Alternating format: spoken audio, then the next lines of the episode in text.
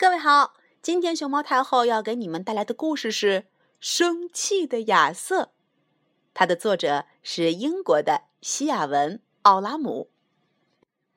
从前有一个男孩，他的名字叫亚瑟。有一天晚上，他想看美国西部牛仔片，不肯睡觉。不行，妈妈说，太晚了，去睡觉。亚瑟说：“我要生气了。”你就生气吧，妈妈说。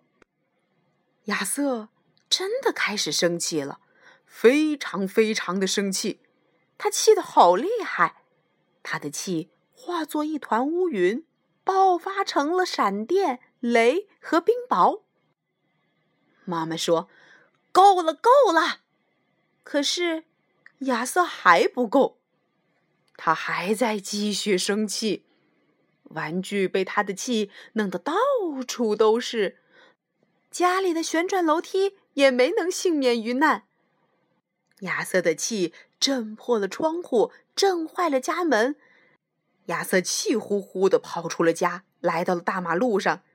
他的气形成了强劲的旋风，掀走了屋顶，掀走了烟囱和教堂的尖塔。爸爸追上亚瑟说：“够了，够了！”可是亚瑟觉得还不够，嗯，我很生气。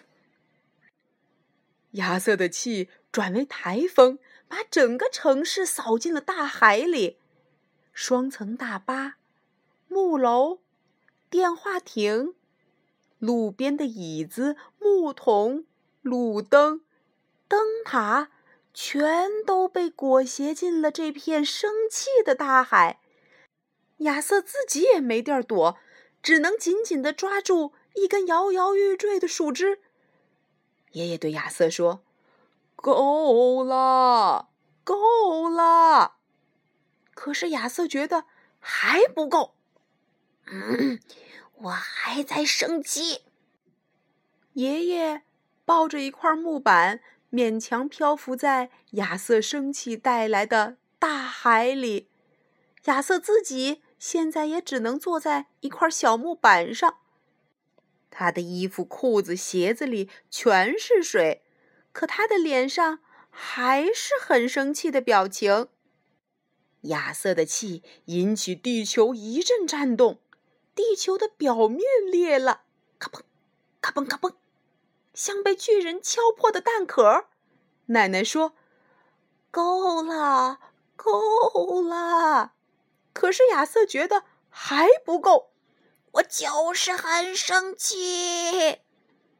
他的这股气把他冲向了天空。亚瑟的气变成了一场宇宙大爆炸，嗯，嘣嘣嘣嘣嘣！地球和月球，大大小小的恒星和行星。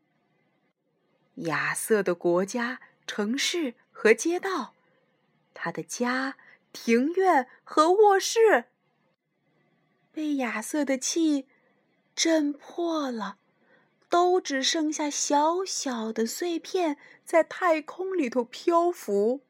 嗯，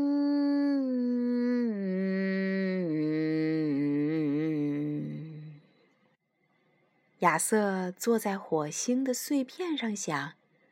他想了又想，想了又想。他问自己：“我为什么这么生气？”可是他想不起来了。